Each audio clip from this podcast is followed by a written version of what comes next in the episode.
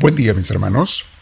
Bienvenidos a nuestros 10 minutos diarios con Dios, con misioneros del amor de Dios. Regalémosle al Señor este tiempo.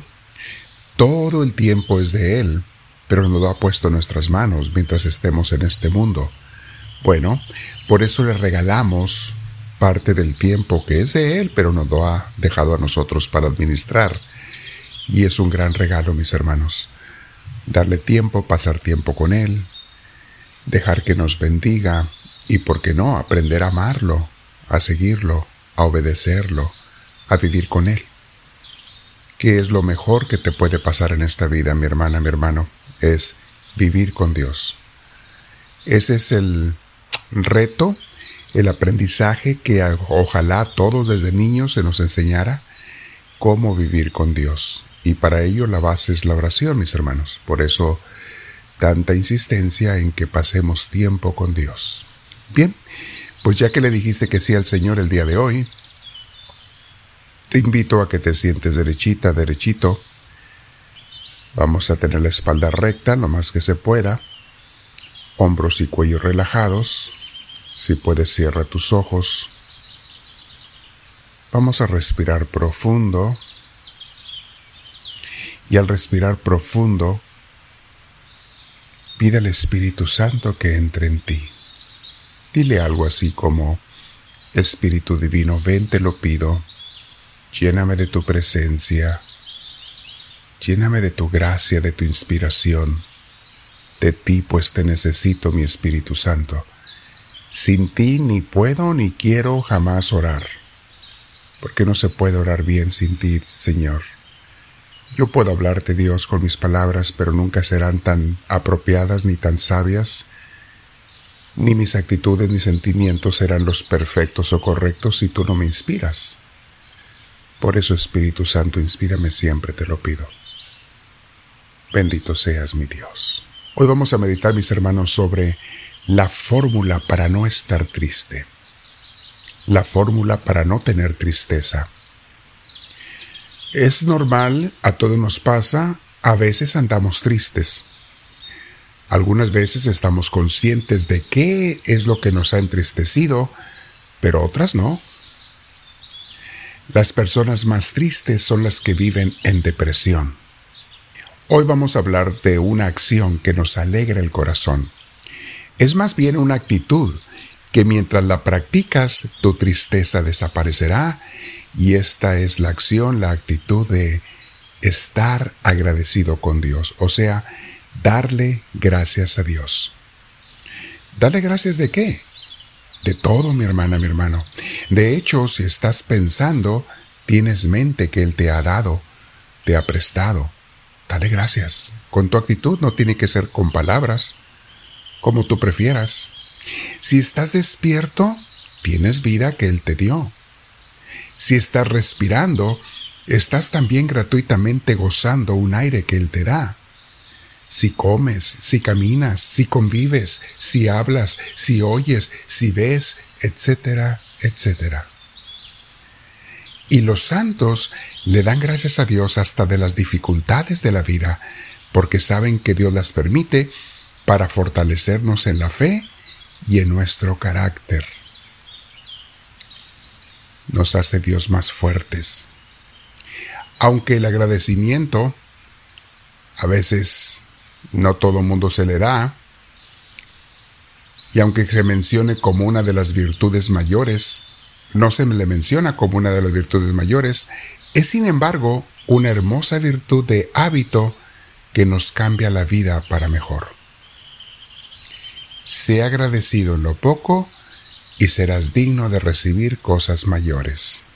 Dice el libro Imitación de Cristo. Repito esa frase, sé agradecido en lo poco y serás digno de recibir cosas mayores. Pues hermanos, hay diferentes formas de orar, diferentes tipos de oración también, pero la que más te llena de gozo, o de las que más, porque hay otra, hay otra que quiero mencionar también, de las que más te llenan de gozo es la oración de agradecimiento. Recuerda esta frase. En un corazón agradecido, no entra la tristeza. Recuérdala, mi hermana, mi hermano. Escríbela en un papel, pégala en tu refrigerador, en tu espejo del baño, en donde quieras, en tu auto. En un corazón agradecido no entra la tristeza. O sea, no se puede estar agradecido y triste al mismo tiempo. Inténtalo y verás que no se puede. O estás agradecido por algo, por lo que sea, o estás triste, pero no puede los dos.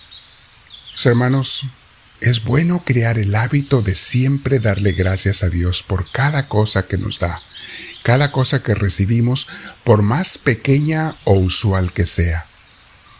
Tristemente ya nos hemos acostumbrado a recibir regalos todos los días y ya ni los agradecemos ni los reconocemos. De allí viene el dicho muy sabio que nadie sabe lo que tiene hasta que lo ve perdido. Porque hay tantas cosas que Dios nos da que no le damos gracias por ello. Intenta vivir sin respirar por unos minutos, sin aire, y verás cómo terminas dándole tantas gracias a Dios por el aire que te da. Y ya ni caso le hacemos, ni conciencia hacemos de ello. Dale gracias a Dios desde que despiertas en la mañana por despertar, por el aire que respiras, por los alimentos que te da, por la salud para hacer todo lo que hago. Yo quiero darle gracias a Dios cada día, por las personas que pone a mi alrededor, las que me dan vida y también las que me hacen a veces batallar, pero al fin y al cabo son mis compañeros de vida. Darle gracias a Dios por el trabajo o la escuela, por tantas cosas materiales que tenemos, aunque ya nos hayamos acostumbrado a ellas. Mi hermano, haz que todos los días sean días de agradecimiento y verás cómo crece la alegría en tu corazón y desaparece la tristeza. Dice el libro, Imitación de Cristo, ten en mucho, en muy mucho lo poco y lo más pequeño por singular don. En otras palabras, agradece hasta las cosas más pequeñas que nos da Dios. Muchas veces, en realidad, esas cosas que creo que son pequeñas son más grandes de lo que uno piensa. Otra frase del libro.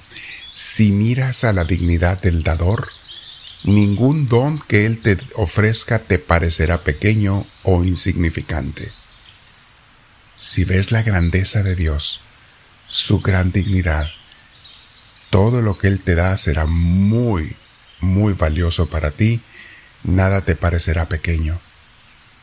Por cierto, dice el autor, Dios nos da mucho. Y aunque a veces da penas y pruebas, se lo debemos agradecer, que siempre es para nuestra salud todo lo que permite que nos venga. ¿Y es cierto, mis hermanos? ¿Se acuerdan de Romanos 8? Todas las cosas que nos pasan, Dios las utiliza para bien de los que aman a Cristo. Todo, lo bueno y lo malo, lo que te agrada y lo que no te agrada. Todo lo que le pasa a los hijos de Dios son para su bien. No podemos decir lo mismo de lo que le pasa a los que no son hijos de Dios, ya hemos explicado eso con detalle.